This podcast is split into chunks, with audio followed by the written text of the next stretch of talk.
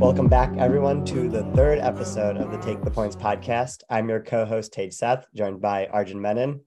After saying we weren't going to do another one hour, 45 minute episode like the first episode, we actually did uphold that promise by making a one hour, 52 minute episode last week. But, you know, regardless of that, I'm really excited for this episode today, you know, as we are going to break down some common patterns and traits that we found amongst conference championship participants since 2018. Arjun, how's it going? Doing, I'm doing very well. Um, you know, last week's episode with the Jourdan Rodrigue, Cody Alexander, and Keegan Abdoo was a lot of fun to record. So make sure to go give that uh, some love. You know, at least listen to the interviews if you don't want to hear us two talk for for hours. Um, but I'm excited for this episode as well. You know, this is something you and I have had countless discussions about whether it's like walking back from the gym at Michigan, just texting about or like making it a topic at club meetings. So I'm really excited to be talking about this idea with you. Mm-hmm. Yeah, no, that's so true. Like we've we've thought about this a lot, and you know, I think it's I think it's good that we're using conference championship participants instead of like Super Bowl winners because you know when you when a lot of analysis gets thrown around about Super Bowl winners and like kind of like their team building strategy, but you know we've we've talked about this a lot. Like the best team doesn't often win the Super Bowl. Um, you know, that that that like makes it a really small sample size to base like team building principles off of. So we're gonna we get four teams a year to kind of look at and analyze. And as we're gonna pick some like lessons that we've learned from looking at the way that these teams have built from, you know, a lot of them were were bad at, at some points and and are have been in the conference championships, you know, at least once or or maybe frequently in like the Chiefs case. So I think I think it'll be a lot of fun to uh to talk about this. Like, so what was what was kind of like the first lesson that you had um when when you were kind of looking through this? So the first lesson I had, and honestly, I I like 2021 as the best example of this. It's the idea that there's no right or wrong way to build a team to win the Super Bowl. You look at the four conference championship teams in 2021, all four of them were built in a different way. I, I don't want to go through make it too long, but I'm going to just quickly explain what I thought about or how each conference championship team in 2021 built their team. The Bengals, Bengals did it pretty much the picture perfect way. They drafted a good quarterback who's now on his rookie deal. They surrounded him with with talent at receiver, and then their um, idea of roster building came in the fact that they like to spread money around. They don't overly invest in one player, right? Like they don't, I believe they don't have a player who's being paid more than like $16 million a year, which is uh, Trey Hendrickson's contract. They invested a lot of money into different people in that secondary, right? Vonn Bell, they gave, you know, they signed him in free agency two years ago. Mike Hilton, Chidobe Awuzie, Trae Waynes, even though he didn't play. They had a method of spreading money around instead of solely investing on, you know, the top four or five guys. The Chiefs, the Chiefs, this was last this was the last year of Mahomes' rookie deal, right? Unfortunately, with four years of his rookie, elite play on his rookie deal, they only, you know, I only say they only won one championship just because that seems like a letdown. But you know, they probably should have made it should have made it to the Super Bowl this year if Mahomes and Bieniemy and Reid didn't um, do whatever they did. But the Chiefs' roster building strategy was you have Mahomes on a rookie deal, and we're going to surround him with top end talent, and we're going to give this top end talent a large percentage of the cap. Tyreek and Kelce are getting paid big money. Frank Clark getting paid big money. Chris Jones, right? So that's how the Chiefs built their roster. And then you look to the NFC, the the Rams, you know, the, the most unique roster building situation in the NFL. We're going to trade for a bunch of top end talent because we know the type of production we can get out of them. And we're going to surround them with rounds, round or day three players and undrafted players who our scouting department does a great job of finding every year in the draft. And then the Niners, is an interesting one, right? Because like it's it's it was a weird case with Jimmy G, and then they also traded up for Trey Lance. But the the Niners, um, kind of similar to the Chiefs in that they pay some of their top end talent a lot of money. But I think the the Niners are uh, kind of like a function of scheme on offense, and then they have some really good players on defense that perform when the lights shine brightest, like Fred Warner, Nick Bosa, Nick Bosa with like two sacks in the conference championship game. So a lot of different team building strategies for teams in the conference championships, and you can really win with any type of quarterback, whether they're on a rookie deal or not. Mm-hmm. Yeah, no, that's that's great, and I think that's really important because there's teams that sometimes think that there's like a magic bullet or like one thing that you can specifically do to build like a, a really good roster. And you know, if you if you look around the league, like the best teams in the league right now are are built in in just so many different ways. And it's been really cool to see like, you know, the the Packers who have been consistently really good, just they have a very conservative approach, right? Like everything they do, they never go all in. Uh they they you know they they don't like push money back. Like they're they're always building kind of for the future as long as as well as the present. But like the rams are the exact opposite right? Like they they just want to push everything they can into into the middle now. And and you know we can we can kind of see that collide. And yeah i think i think that's that's really important to um you know to for teams not to realize or not to always be chasing one strategy and like kind of like what is so impressive about the bengals is they let everything come to them. Uh, you know, they they let the draft come to them last year. Like I'm sure they they really wanted to pair up Ja'Marr Chase and Joe Burrow, but they didn't get antsy and like try to trade up or you know give up extra resources to get Chase. They let Chase come to him. They let Tee Higgins come to them. You know, and uh, the year before that when they picked at the beginning of the second round and then they like just took as many shots on defense as they can to to make sure they didn't, they didn't have a weak link there in, in free agency. Yeah. Was that was that your first lesson also? Just like this same idea? No, actually my first lesson was um to prioritize offense before defense and then inside of that the pass game before the run game on both sides of the ball. And I know this is this is like a little bit obvious, but when I was like really looking at the numbers like it like it really showed like how important it was to go offense first, defense second, and then pass game first, run game second. So if you look at the average rank of conference championships participants since 2018 in EPA per play in these categories. This is how it, it gets laid out. So pass offense is 4.5, rush offense is 9.7, pass defense 12.4, and rush defense 14.8. So, you know, the the teams that have that have been in the conference championships, their their pass offense has been the best part of their team. Rush offense has been second best usually, and then pass defense, rush defense. And you know, like three of the past four years, the team to rank number one in offensive EPA per pass has made the conference championship, with the 2019 Ravens being the only exception. And only one team outside of the top 10 in passing offense has made the conference championship, which was the 2019 Packers. So, you know, it's just consistently every single year, like even in 2021, Chiefs had the best pass offense in the league. Rams were fifth best. 49ers were eighth best and Bengals were ninth best. Like, what do you what do you think about that? Uh, kind of like that lesson there. Yeah, I love that, and honestly, it it kind of ties into my second lesson, and I, I think it's such a good point because like in in the playoffs, like your weaknesses get amplified, and so you have to make sure your strengths are stronger than the other team and like especially with how efficient passing is over running you want to make sure that you can pass the ball in the playoffs and you can you can uh, generate stable drives, successful drives, uh, drive in and drive out. So that kind of leads into my second lesson, which is um, I think not having secondary receivers um, gets amplified in the playoffs as well. I think this is something we saw with the Chiefs this year. This is something we saw with them kind of last year. This is something we, we've seen with the Packers every single year, which is when they make the playoffs, they don't have anyone outside of Devon, or they didn't have anyone outside of Davante to get open and give Aaron Rodgers a reliable receiver to target, which is why, like against the Rams um, in 2020, when they played like the Brandon Staley Rams or Brandon Staley led defense for the Rams, they had to switch to more two running back sets because Aaron Jones is probably like their second most reliable receiver after Davante Adams. So instead of trying to rely on these receivers to break the coverage of guys like Darious Williams and Troy Hill, who had career seasons in 2020, they relied on some of their running backs to get open versus, you know, pretty bad linebackers on the Rams.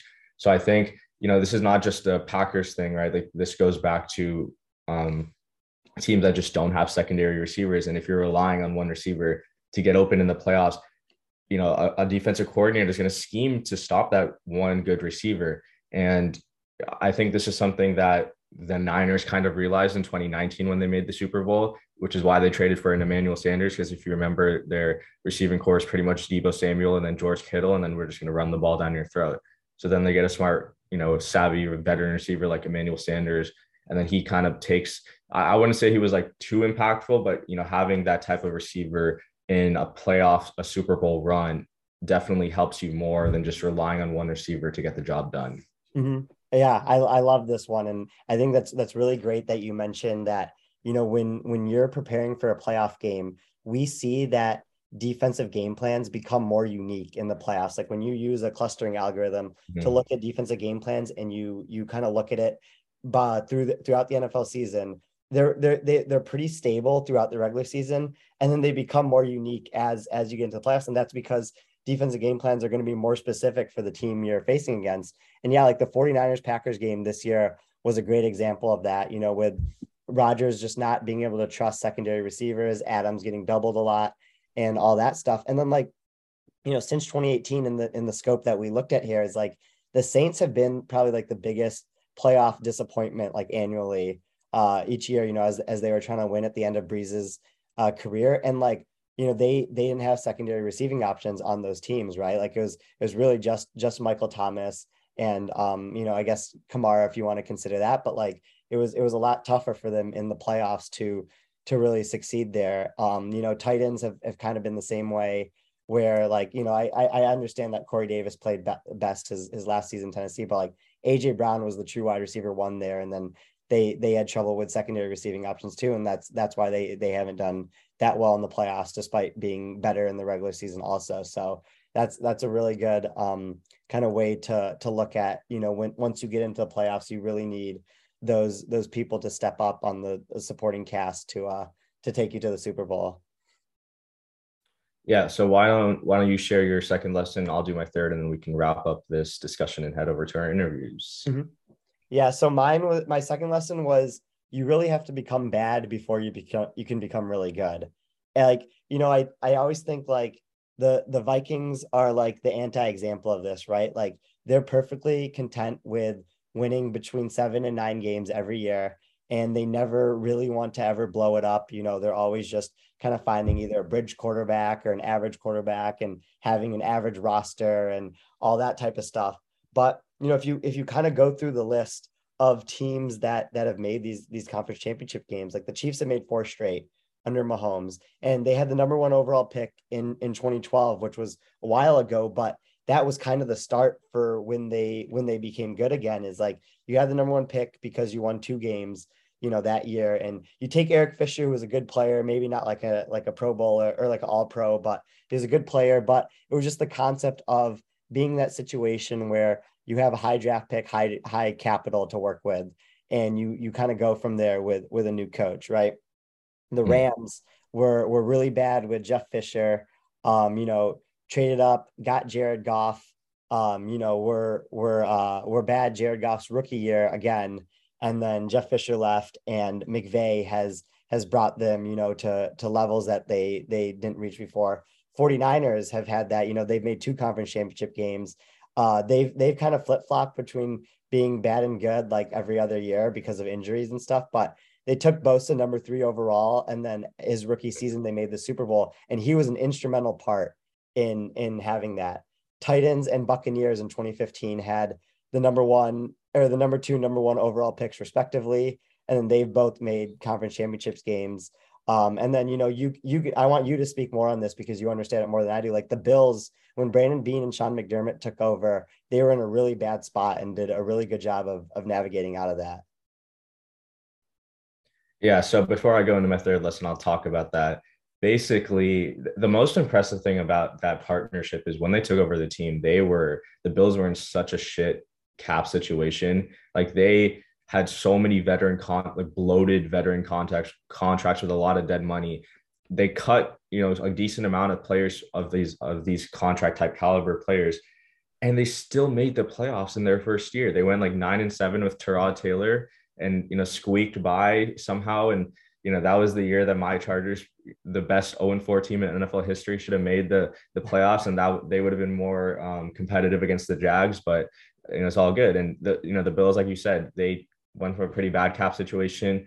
They followed followed up a nine and seven year with like a six and ten year, I think, in 2018. Get Josh Allen, Josh Allen, and then boom. Or wait, no, they went they went nine and seven. Then they drafted Josh Allen, went six and ten his first year or something, and then they got better from there. Mm-hmm. So yeah, I agree. You know, Brandon Beane and and uh, the the Bills in general are, are, a good example of that. And so my third lesson is you may be the better team in the conference championship. You may be the better team in the playoffs as as shown throughout your play throughout the regular season, but sometimes the more healthy team wins. Mm-hmm. And I think some of some of the games that we've seen in the conference championship highlight this. The Packers in 20 uh, in 2020, Aaron Rodgers' first MVP season, you know, this of the two he's won in the past two years. The Packers are probably the best team in the NFL. And all it took was for them to lose David Bakhtiari to an ACL injury in practice at the end of the regular season to where their um, pass blocking woes against a very, very elite Bucks defensive front, you know, showed. And, you know, they were forced to kind of play some guys out of position. I think they were playing former uh, Lions legend Rick Wagner at left tackle or right tackle. And, you know, he kind of got his ass beat by Shaquille Barrett and Jason Pierre Paul. Um, in, in the Super Bowl, we look at how the Chiefs offensive line just got manhandled by the Bucks again, right? So sometimes it really just isn't who's the better team or who has the better top end players. It's like who's the healthiest and who's coming into the playoffs the less banged up or the least banged up, who's who has the more healthy star players or even depth players. Because, like I said, the weak link systems like secondary and um, offensive line, those weak links get highlighted more in the playoffs because defenses know how to scheme towards that specific player or specific players in those units. Mm-hmm. Yeah, great one. That's that's uh that's really good to to think about. I I wish I had one of that as, as as my lessons. And yeah, like this year, like even like so like the importance of the one seed now with the 17 playoff is huge because like the Buccaneers were a really good team last year and they had to play the Eagles because they got the two seed and they lost Tristan Wirfs in that game. And the Bucks are were probably a better team than the Rams last year. Like like I like I thought so, and like you know the the betting markets thought so. And losing Tristan Wirfs, you know Brady's big weakness is when is when he gets pressured quickly and he's not able to get the ball out in time. And like that's what the Rams were able to do in that game, and like they shut down the Bucks offense for most of that game. And then the next week, like the 49ers had already beaten the Rams twice in the regular season, and uh, Deebo was playing banged up. Uh, Jimmy G was playing banged up.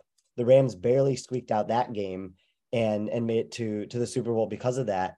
And yeah, it's like it, you know a lot of it is just is just staying healthy and, and making sure you have the depth. Like I think, yeah, I think I think like what you mentioned, like with offensive line, like it's really important to have a swing tackle or an, a guy who can play, you know, different positions on the offensive line at just an average level or even slightly below average. They just can't be bad because when you lose one of those players, the the defense can really just key in and attack the backup. And if they can kind of hold their own, then then you should be fine. But yeah, like it's so much of this is just health related. And like that's what I mentioned with the 49ers earlier, where they've either the these these past four years they've either been the most injured team in the league or they've made the conference championship. Like yeah. that's the only two outcomes that's that's happened for them, right? So, you know, if if everyone was healthy for all 4 years for the 49ers, like they they might have a Super Bowl ring right now. So, um, you know, it's it's just kind of stuff like that that that really makes health so important. Yeah, that, that's a great point. So, so Tej, what was your final lesson that you had from conference championship teams of the past four years? Mm-hmm yeah my my final lesson was become more unique as the season goes on. And like i'll, I'll list a couple examples of this. Uh, kind of touched on this earlier in the episode but bill belichick will make his coverages coverage schemes more unique as the season goes on and especially into the playoffs. Uh, he plays man coverage at a 55% rate in the regular season but turns it up to 64% in the playoffs. And, you know, that recipe has worked out really well for him these past 20 years um, um, throughout the Patriots dynasty um, you know, in 2020, the the Buccaneers offense was struggling a little bit uh, at the beginning of the season. Uh, went into the bye week, added Antonio Brown, added in more play action, and he really opened up that entire offense. Uh, was a was a big reason for why they were able to do a lot more route combinations. Huge reason for why they were able to win the Super Bowl that year. Um, most recently, McVay was kind of running the same offense all throughout 2018 and, you know, it started to get exposed a little bit as the season went on, but really got exposed in the Super Bowl against Belichick. And so he learned from that lesson. And when the Rams had their offensive slump this year, he changed up a lot of things. He went back to more play action. Um, you know, you the, the Cardinals Monday night game, like the the big touchdown of that night to Van Jefferson was off play action and really opened up the Rams offense and was, was doing a lot more creative stuff in the playoffs and which led them to to the Super Bowl. And then Andy Reid has been the best coach these past four years. And because of you know because of what he does is our, our friend Eric Eager, you know, has shared on Twitter before that when he does his offensive clustering algorithm, Andy Reid is very unique the first like two, three weeks of the season. Then he becomes not that unique uh, throughout the rest of the regular season and then turns it up for the playoffs and and kind of uses a lot of the plays that he knows will work better. So you know it's, it's it's a lot of examples like that of you know coaches and schemes that have had a lot of success recently and have made the conference championships where they're they're just making themselves more unique um, as the season goes on and and really opening up either their offense or defense to to get to the conference championship and then the Super Bowl. Yeah, I love that. And uh, I have to shout, you know, you and our friend Ryan Wiseman out. Like one of my favorite articles ever was your guys' intro to defensive uniqueness on PFF's website. If you haven't read that already, it's probably like one of the best defensive pieces you could read from an analytical perspective. And then, you know, also what you talked about with Eric, you know, I, I, love how Eric always brings up how like Andy calls the good plays in the playoffs. He lets Mahomes scramble in the playoffs. If you're a betting person, you always take Mahomes over rushing yards in the playoffs. Don't really touch them in the regular season unless it's a prime time game. So, um, you know, this this discussion has been great. Now we're going to head over to our interviews with PFF's Brad Spielberger and Amelia Probst.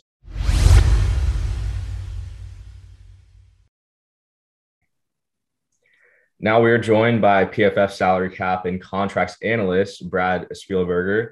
Brad has worked with us in the past and is currently working with me at PFF and has been a great mentor and friend to both of us when we were both with PFF for the last year. So, Brad, how's the how's the weekend been treating you? It's going well. It's going well. Played some golf yesterday. Like you guys said before the show, we gotta appreciate this good weather when we get it. So, uh, thanks for having me. Mm-hmm. Yeah, no, thanks for coming on. And you know, one of the things we like to do on on this show is like share stories or experiences of of the guests that come on. So you know, when I think what was really impactful for me is like when I first joined PFF last summer, uh, it was it was during COVID, so I was working remote and you know just just at home and and and everything. And I I logged into my Slack and I have a message from Brad Spielberger sitting there, and you know, you sent like some message like welcoming me to PFF and saying like if I ever need anything to to reach out to you, and you know, it just made me feel like really welcome to be there, and like I I really appreciated you doing that, and you know, it, it helped like I think develop kind of like our our friendship throughout uh throughout my time there and everything. Well, I appreciate that, man. Yeah, we had a we had a fun ch- chat, the three of us, talking mostly football and mostly work, and then sometimes not work or football. no, so yeah, for sure. yeah and you know my story is like when before i joined pff i kind of had a good idea of like who you were and like what you did and i always used to read your articles about contract extensions and projecting contracts or predicting where top free agents were going to land and that was always you know probably one of my favorite things of having a pff subscription was being able to read your work even before i joined pff um, so brad you know uh, my first question to you kind of relates to the rams. A lot of shade has come pff's way especially on the, the analytics people for saying the Rams trades and pickups weren't optimal team building strategies, whether it was trading for Matthew Stafford or trading for Von Miller. Um, you know, but people like to judge the results rather than rather than the process, which in reality, like this process doesn't always work out the way that teams wanted to. What did you make of how the 2021 Rams were constructed, and is it repeatable elsewhere? It's funny you mentioned the shade because I haven't actually seen anything, and I literally wrote an article that was titled is trading first round picks for star players a good idea? And the answer was the no. Um, if you do look at the history of it, like the vast majority of those trades do not work out. Um, you know, I, I, think they've obviously, like you said, the process first results. That you know, Ramsey worked out. Matthew Stafford so far has worked out. Um, I think the thing that people do overlook though is that they have a cohesive approach, even this year, without making a pick in the top 100 picks they still made eight draft picks. They made at least eight draft picks in every year since Jared Goff's class. Goff's class, they traded up a you know their entire arsenal to go up and get him. So, but so that's you know 2017 to now, they've made at least eight picks, and it's how you get guys like Cooper Kupp in the third round. So I think if you're going to just say, is the process just like, you know, being the Raiders or the Dolphins this offseason and, and trading for, you know, a big name receiver with a lot of capital, you have to also do other things cohesively as well. So you know, look, credit to them. They obviously, you know, went all in and, and reached the pinnacle and getting Odell Beckham Jr. to kind of fall in their lap certainly helped as well. But I think that the, the key takeaway is that it's not just one thing. Um, you know, sports science, all the various things they've done is how they were able to pull this off. Mm-hmm. Yeah, I'm I'm glad you mentioned that because yeah, like it's it's not just the specific like trade away the first round picks. Like they've had to hit on a lot of their day three picks, and like what you mentioned with the sports science stuff that we kind of talked about with with Jourdan Rodrigue last week is like they th- them being able to stay healthy and like especially their stars has been so important to to their them winning the Super Bowl last year. But you know it's a copycat league, so we saw teams trade first round picks this year for for other star players. Like where do you see the next edge? in team building that sharp teams are, are going to start to like exploit? Yeah, you know, I think obviously we talk a lot about like specific positions that maybe are undervalued. You know, tight end, I think we probably would all agree right now might be the the, the poster child for that conversation. Um, and I think we talked in the past about like back when the Patriots and Ravens were spending a ton on secondary and everyone else was kind of spending a ton on their front four and generating pass rush. And I think a thing I've noticed now, and I think the Patriots and the Eagles are the two teams that I've kind of realized in doing some research for this upcoming season is where do you go with a committee approach and where do you go with kind of a stars and scrubs type Rams approach? You look at the Eagles and the Patriots, they're like six or seven edge rushers deep of guys that look, none of them are Myles Garrett, but they're all guys that if you play fewer snaps, you can generate a legitimate pass rush. These guys can win their one on one matchups. I mean, the Eagles bring in Haason Reddick, still have Derek Barnett, who, yes, did not live up to the top, you know, 14th overall pick, but is a fine player. Brandon Graham's coming back from injury. They extended Josh Sweat. You now add in Jordan Davis to Fletcher Cox and Javon Hargrave. Like they have like eight to 10, like very good defensive linemen, and none of them are making top end money. So I think the next edge is kind of exploring like how do you allocate your resources, not purely just positional value, but what type of player or what type of investment you make on that unit itself? Yeah, I love that. And, you know, I'm, I'm higher on the Eagles. Uh, there, there's a reason their win total moved up from like eight and a half to nine up to nine and a half. And, you know, why making the playoffs for them is actually like minus or it's not plus money anymore. So I love that point. Um, you know, you recently wrote an article for PFF, which if you have, if the listeners haven't read it already, just search up PFF salary cap health um, and, and make sure to go check that out. But, you know, that article was kind of just highlighting like how healthy every team's salary cap is. You know, we, we just finished our discussion talking about conference championship teams and how the, the Chiefs roster building strategy wasn't, didn't really do a great job of helping Patrick Mahomes um, you know, get to more Super Bowls. You know, they paid Frank Clark $20 million. And as our friend Eric Eager likes to put it, they paid him 20 million to get one pressure in the conference championship game. But you know, the, the Tyreek Hill trade was definitely under a lot of scrutiny. I, I personally like it for them for their long-term outlook. Had they not traded Tyreek Hill, do you think they would come in higher or lower than 11th in your uh, salary cap health rankings? Yes, so way lower because he would have been a pending free agent. So in that 2023 unrestricted free agent category, which basically just looks at, you know, what is it going to cost to retain the players that they have that are due for new deals?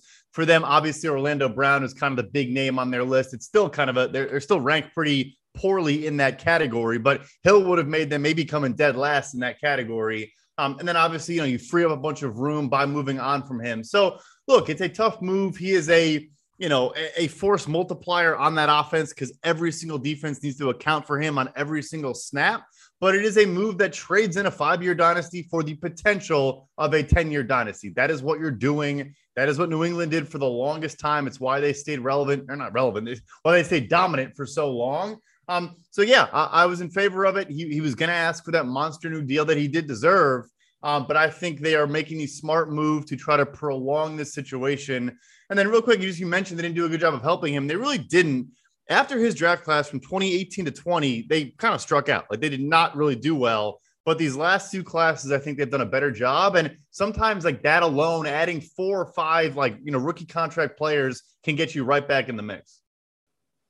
Yeah, and you know, you you kind of touched on like New England um and some of the stuff that they did to to be dominant for so long. And you know, I I think like out of everyone I know, like no one has more respect for Bill Belichick than you do. Uh, can you can you go into some more detail about like how he's managed the salary cap and the draft and everything he's done for the Patriots dynasty to be so successful?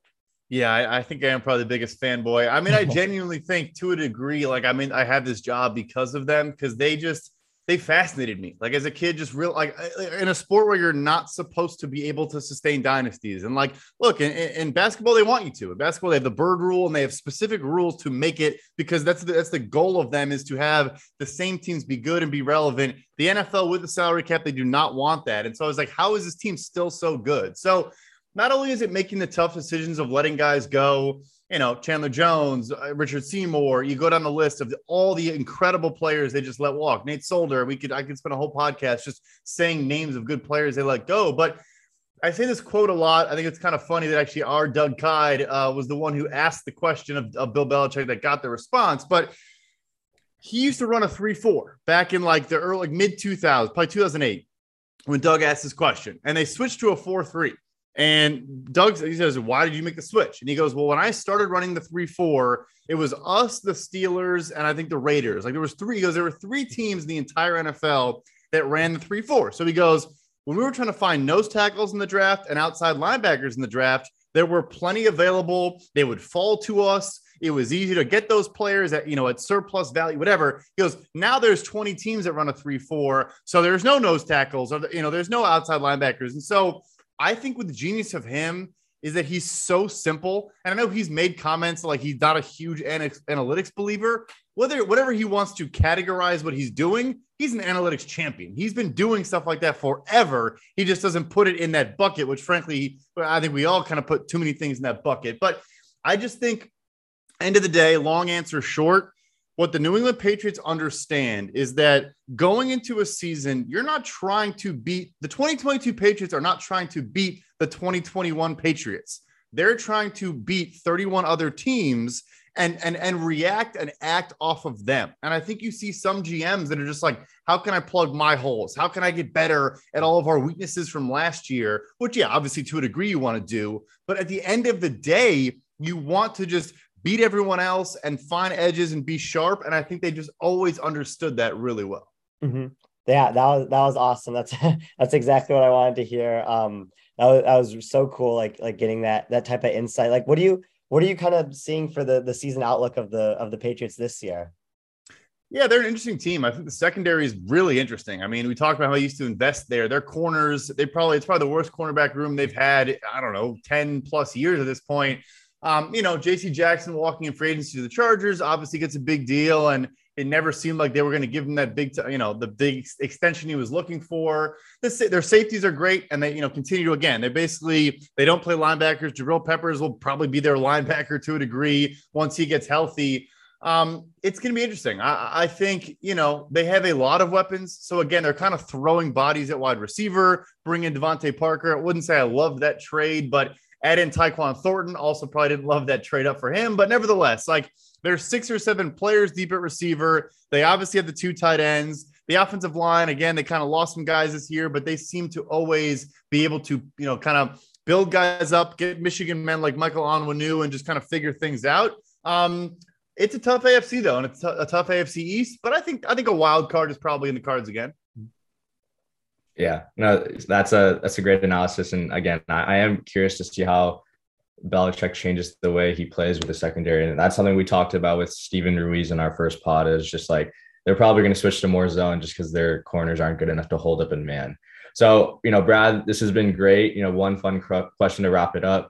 Um, you and me are, are both big Wise Guy film fans. Um, and so if you had to pick one stud in their prime from those movies to play your character in a documentary film on yourself, who would you want it to be?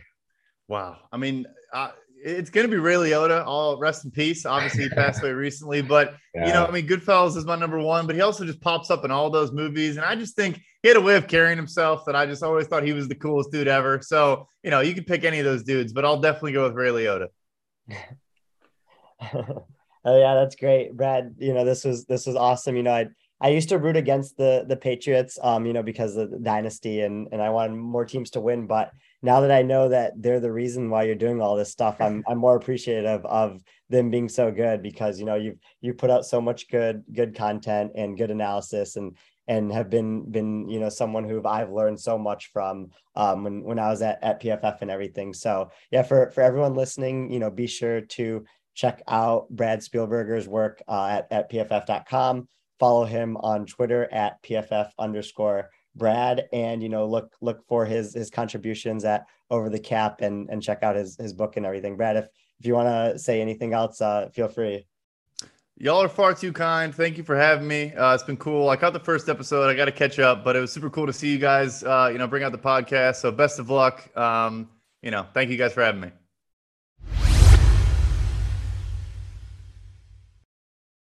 We are now joined by recent graduate of Cornell University and junior data scientist at PFF, Amelia Probst. Super excited to have her on today. Amelia, how have things been for you?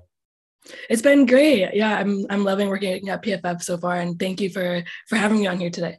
Mm-hmm. Yeah, no, glad to hear that that you've been enjoying. Um, you know, we we like to share like where where uh, we got introduced to to the guests' work and, and some experience was that. So, you know, I found your your Twitter account um about a year ago probably when when you announced you were working for the Premier Lacrosse League last summer and and doing analytics for them. And you know, I didn't even know what the Premier Lacrosse League was at the time. Um, but you know, I, I followed just to just to see some some analytics, and you know, you you kept putting out like really cool graphs and analysis about lacrosse, and you know, I, I learned a lot more about the league and everything. And I you know, I thought it was I thought it was very well put together last summer.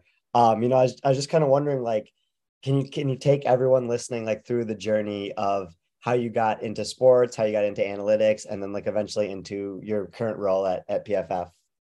Yeah, yeah, and thank you for for your compliments. I appreciate it. Um, so yeah, like like Tej said, I graduated from Cornell University, but originally I was in engineering at Cornell, and um, I love like the math portion of it, but not the physics part. So that's what led me to statistics. So I I switched to statistics my sophomore year, um, and I wasn't really sure what I wanted to do with it, but um, I thought I might as well pursue it and go from there. And I always loved sports as well. I grew up watching sports, playing sports. Um, I played field hockey in high school, um, volleyball, golf. Like I played a lot of a lot of sports. So I thought it'd be really cool if I could combine like my major in sports.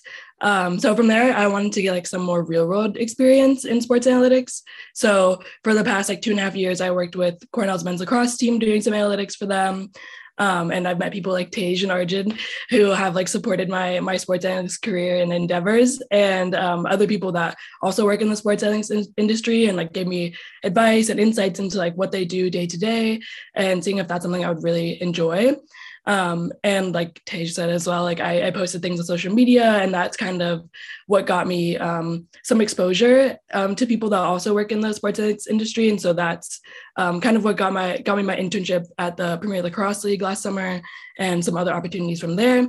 Um, so yeah, I worked at AMB Sports and Entertainment, which is um, the parent company of the Falcons. I worked at the Mets um, in my last semester at Cornell, um, and I also did some work for the, the Indianapolis Colts in the last season, just generating some um, basic reports for them.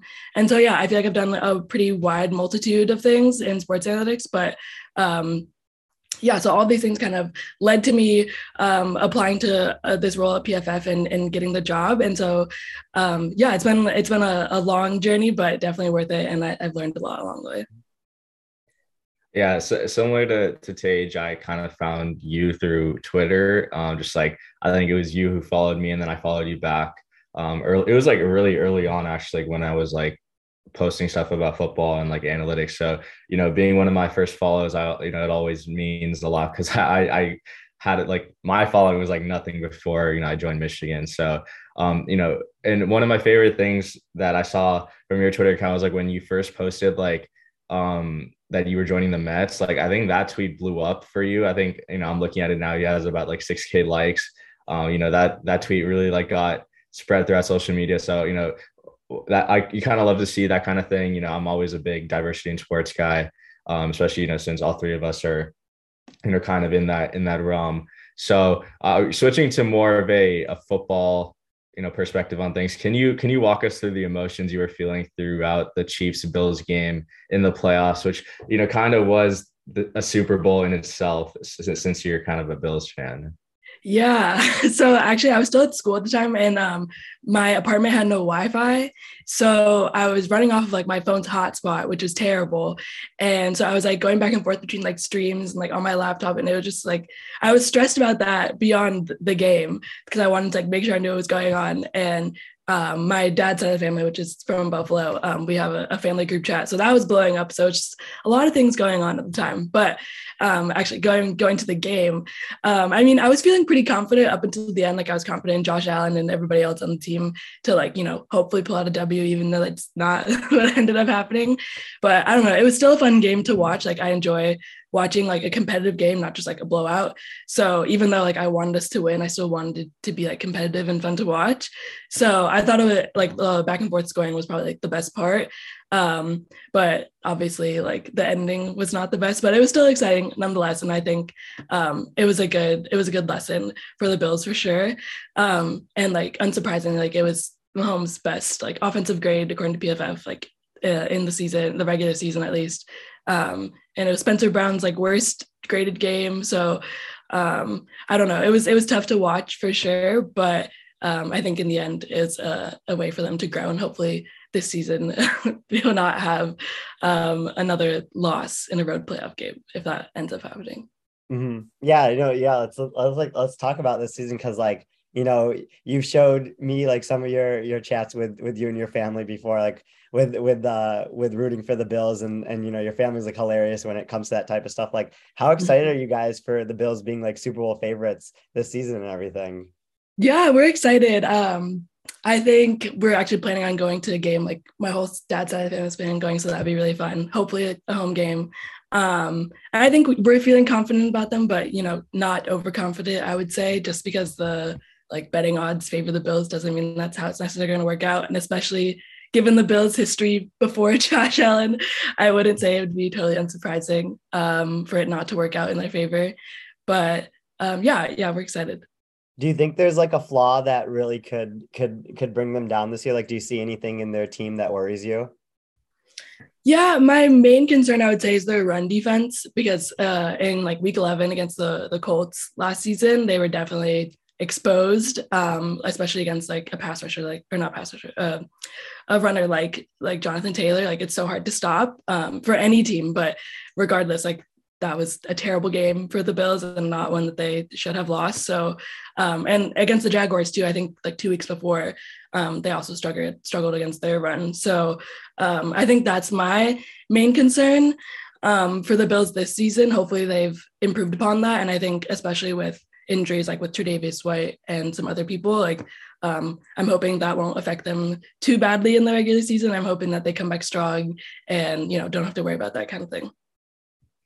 Yeah, you know, earlier in our episode, we we had a discussion about like lessons that we learned from the conference championship and like one of the things is in the playoffs like stopping the run isn't as important as stopping the pass but but like you said i think in the regular season being able to stop the run is kind of an important thing when it comes to stacking up wins. And you know you do want to try and secure the one seed in a seven seed playoff. So I, I agree with your point that you know the bills and stopping the run could be their their big flaw but i, I hope von miller kind of like evens that out for them. Yeah um, you know, what other team from the AFC worries you the most as a Bills fan, or or what team do you think matches up well with the Bills and could present problems when it comes to the AFC playoffs? Mm-hmm. I mean, I kind of mentioned this previously, but I think just given that their worst game was against the Colts, um, I worry about them um, because I know what they're capable of when they're like strong, and um, and Jonathan Taylor just a beast. So I think he's hard to stop uh, regardless of like injuries and everything like that. But if that ends up being the case, then they're going to be really hard to stop. Plus, like their offensive line is pretty decent, I would say. Um, like they drafted a new tackle this year, so um, that their offensive line will probably be improved upon from last year. Um, so being able to stop them offensively might be kind of difficult. Plus, their their defense um, like with Buckner and Leonard and Paye. Like I think all those, especially Paye, I think he's probably due for for a good season this year, given his like his trend. Um, so I think just the the three of them are also like just really good defensive players that are are hard to stop and will get past you like in a in an instant. Mm-hmm. Yeah, that's that's a great answer. I know Arjun might have wanted the Chargers there to to be the answer, but the the Colts are the Colts are uh, a really good really good option there for sure. Um, yeah no so i just i just want to want to like overarching like kind of as you you work in sports and you've had so much experience that you mentioned like what are some things that you picked up from working for like the Premier Lacrosse League or the Mets that you think can like be applied to football or something that we're missing that's happening in in those sports? Yeah, that's a good question. I think what I've what I've gained is just being able to see different perspectives and not just kind of being on a, a one track mind or not being stuck in one part of the game. Um, and I've I've seen the importance of analytics in all sports because especially with lacrosse, like it's pretty new still. So I like I know what it takes to you know track games by hand and like kind of how football got to where it is now. So I really like appreciate that. Um, and I think like what you said, applying other metrics, other things from like baseball or lacrosse to football. So like maybe there's a version of like war that we we can have in um in football or like I know we already have like in a, a like EPA, but maybe something different, um, like how they have expected goals like in soccer, that kind of thing. Mm-hmm. Um, and I think really the end goal of sports analytics is to engage the consumer and like you know just go more in depth and like determine how one player affects a play or a drive or um, like what is the effect of a specific movement by like an offensive lineman and how does that affect the play? So i think just getting more granular and getting more into like the details on specific plays or specific drives is really like where um, football analytics in, in particular is going. Um, i guess on top of that is like sports science. I know like pff and um, like pff doesn't really get into that but i know other teams do like nfl teams. And when i worked with the mets like they definitely um, look at the sports science aspect. And so i think that might be something interesting for for fans to know too. Um, like obviously you can't talk about injuries and things like that, but like how does players' movement? Like one thing I think about is like offensive lines linemen, like with their their hand movement, like how how does that affect like their body and um, you know how do those things play into um, like a game or a drive or, or that kind of thing. Yeah, no, I love that. Uh, the sports science aspect of things is definitely something we've mentioned on the pod numerous times, and I think that is like the next frontier to teams like catching up with the Rams in terms of like keeping their star players or even depth players healthy. So Amelia, you know, this has been a pleasure. Um, we like to always end off our interviews with a fun question. So have you or would you ever consider taking part in a Bills Mafia pre or post game celebration where, you know, kind of like doing the smashing tables thing or jumping on them, even if it's like on fire? I don't know if I would jump on tables on fire, but I definitely would participate. I definitely would, especially like with my friends and family around. Like, you know, it's Bills Mafia, we get a little rowdy. So like I could I couldn't say no in that instance. I would have to if if you if you see a team like your favorite team like win a championship, I feel like like everything is just like on the table there. Like you can exactly. you can do whatever you want. Like there's there's no controlling. Like I, this is so dumb, but like me and my friends have had like conversations before about like what we would want to do the night if like the Lions were ever playing in the Super Bowl. Like we'd be like, oh, like should we get like a hotel room in Detroit and watch there so that in case they win, like we can go out afterwards. And that's like so hypothetical and they're so far away from ever making a Super Bowl. But like it's just something like you think about, right? Is like, oh, yeah. like what would what would I do? Like Arjun, have you thought about like what you do or where do you want to be like if the Chargers were playing in the Super Bowl? I just enjoy it. On like I, I I like to watch like big time games kind of like either with one person like with you like mm-hmm. a person i like i trust or i can just like talk about football with or alone like honestly like i i like to just shut myself off sometimes from and and just like focus on the game itself so um, I, I probably just enjoy it, just like be on Twitter, just you know, kind of tweeting through it, and um, you know, one of one of our friends, Sosa Kremenjas, right, like uh, the the tweeting he was doing after the super after the, his Rams won the Super Bowl. That's kind of how I'd be. Um, so yeah, that that kind of be my response to that. But yeah, so this is uh, it's been great. You know, if if you guys are listening to this and want to follow Amelia, make sure to go check out her Twitter at Amelia Probst. Uh, she's about 24 followers away from the from the big 3K, so let's make sure to get her to that 3K. Um, again, she's she's working at PFF um, on the consumer side, so make sure to go give her a follow. Great follow for all football and lacrosse analytics things included. So Amelia, thanks for coming on. Any any final words or or things you want to promote? Thanks for having me again. I really appreciate it. Uh, I guess my last word would be go Bills.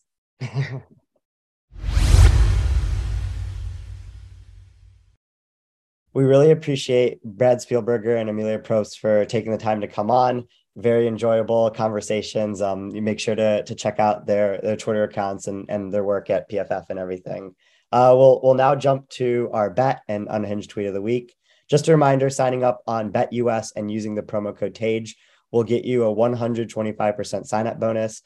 doubling your initial deposit and more. So make sure to use the promo code TEJ when you go on their website. All right, Arjun, uh, what bet do you have for us today?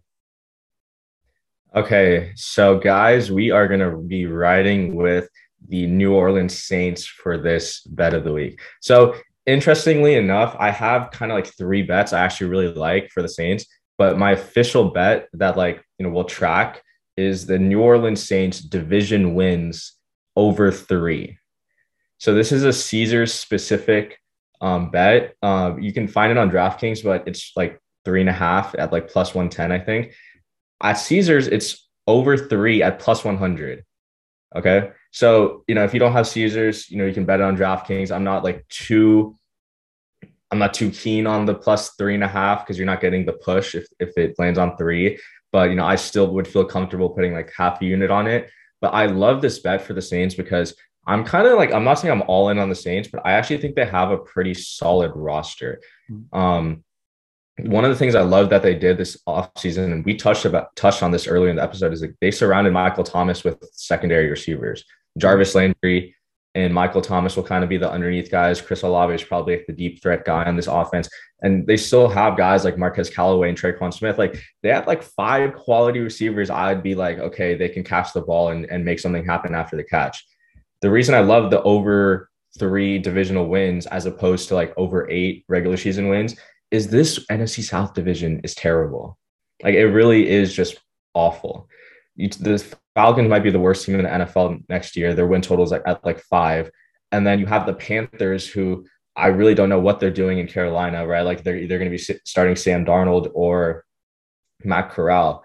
So that's like I'm not saying those are four free wins right there, but I'm expecting the Saints to at least win three out of those four. Right, and then now, since the line is only at three at Caesars, you look at this division and and the Saints have beaten the Bucs like pretty, you know, um, they've beaten them pretty convincingly the past couple of years. So say they drop one against the Panthers or they have a fluke game against the Falcons. Well, they've taken care of business against the Bucs. and let's be honest, the Bucs did not get better this offseason. They lost both their starting guards. I know they replaced Ali Marpet with Shaq Mason, which is kind of a lateral move, but they don't really have a you know, a great replacement for an Alex Cappa. They lost two of their uh, three best receivers to injury, and you know, AB. I don't know what what the hell he's doing outside of football.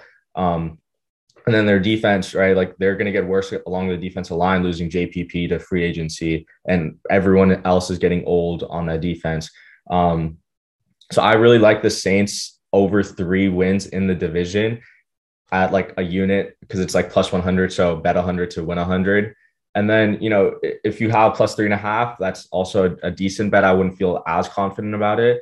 But also, like I talked about how I like the Saints in like all three facets. Like you could bet over eight wins. It's kind of juicy. It's like minus 140, minus like 125 on some books.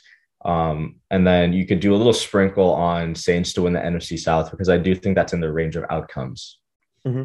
I, love this. Uh, you know, this is why this is why people you know should take your betting advice because this is a niche bet that I don't think a lot of people will find. You know, like division wins is something that I've I've never heard of being bet before, but it's a it's a really sound process. And um, you know, it, I I I I'm I'm right there with you with with basically every point you said.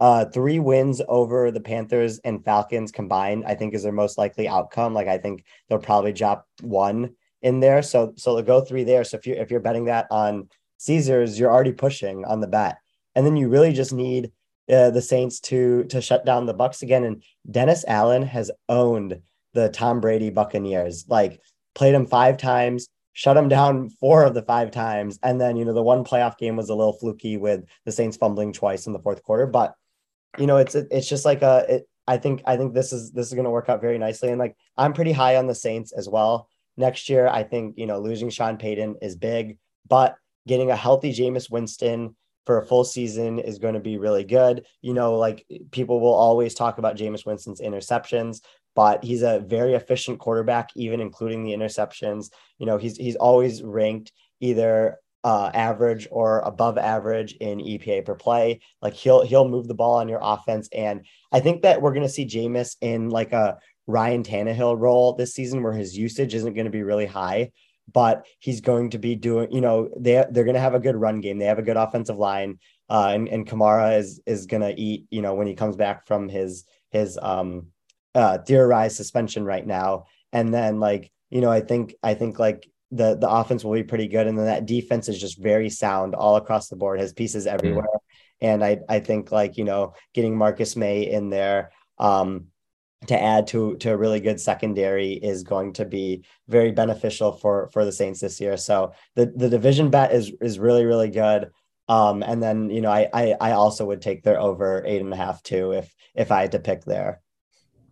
Yeah, and you know my, my favorite thing about the Saints like is how they've upgraded their secondary. Right, the thing with like Marshon Lattimore is like he's in he I think can be put in the elite tier of corners. His the problem with him is like he's just so he just invites variance. Like he is one of the the biggest like coverage is so unstable year to year because like one year he'll be an all pro the next year he'll be a bum or not a bum he'll just be like below average and he just flip flops so last year i think he was pretty good so maybe he has a down year this year but you know they they signed marcus maye tyrann mathieu which i really like mm-hmm. their defensive line is always among the best in the league at stopping the run and getting after the passer and then my my favorite linebacker in the league demario davis is is a beast and um, they get they just gave him like a one year extension slash slash raise. So I'm expecting you know big things from this defense as long as they can keep their star players healthy. And then I'm kind of just betting that Jameis is at least like a above average quarterback, and that's all he needs to be on the deal he just got signed to. So, um, Tej, now you know it's your turn for the unhinged tweet of the week. What do you got for us?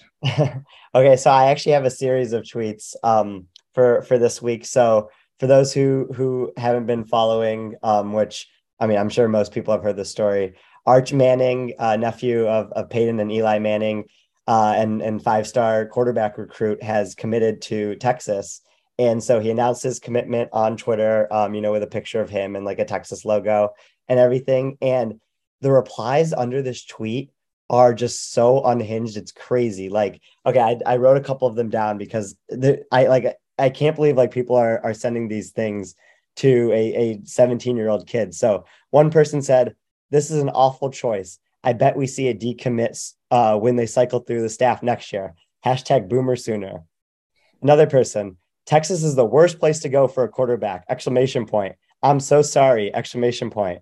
Um, and then condolences. Four plus year, four plus losses a year coming up guaranteed. So like, you know, I'm sure like this was a, a big moment for Arch Manning to, to announce his commitment to Texas and people are just going crazy in the replies like don't do that you know never never tweet at a recruit. Like it's it's the worst thing that you can do as as our friend connor always says. So i don't i don't know why why people felt like they had to do that there but yeah like he's a high school kid. Like uh, you gotta like you gotta have some like sincere hatred for a school or being a rival of that school to like talk shit on a on a high school recruit like and not only he's not any high school recruit he's like this he's the nephew of Peyton and Eli Manning so he's gonna have all this other scrutiny upon him like just let him live his life you know? You just gotta you gotta let him try to be a normal kid even though that's probably the further furthest thing he's he's gone through as a high school kid you know with his pedigree or his name the name he has. But but yeah that that's a that was a very good series of tweets. I'm, I'm glad you brought that up. And yeah and like the if okay, so like I'm not saying he's he's gonna transfer or anything, but like for for any recruit, like like people remember this type of stuff. Like if if you're a recruit and you're like four or five star and you go somewhere and there's a lot of hate comments in the replies from a specific school and you end up having to transfer, like I'm I if I was in that situation, like I wouldn't want to consider the school that hated on me so much for picking another school like when when I'm transferring. So like, you know, if you're if you're an Oklahoma fan and you said something to Arch Manning and like I'm sure he wouldn't transfer Texas to Oklahoma but you know you just you just want to like make sure you're not you're not burning bridges with these type of people. But yeah the overall lesson is just to like yeah let him be like you said you know let him enjoy like what was probably like you know one of the biggest days of his life to to announce that and and make that decision. Um and I I hope he does well at Texas uh just just you know for the sake of of making um, you know, the sport fun and, and the story and everything, but also because like it would it would be cool if if uh he he shut up the haters there because you know I I think I think he has it in him to do that. Yeah, I agree. So um, I think that's gonna wrap it up for today's episode. You know, really fun discussion early on, and we we really want to thank Brad Spielberger and Amelia Probst for joining us. Um, and you know, hopefully, you guys will tail my bet of the Saints over three division wins. Up to three and a half is fine. Um, but that, but again, that's going to wrap it up. And until next time on Take the Points.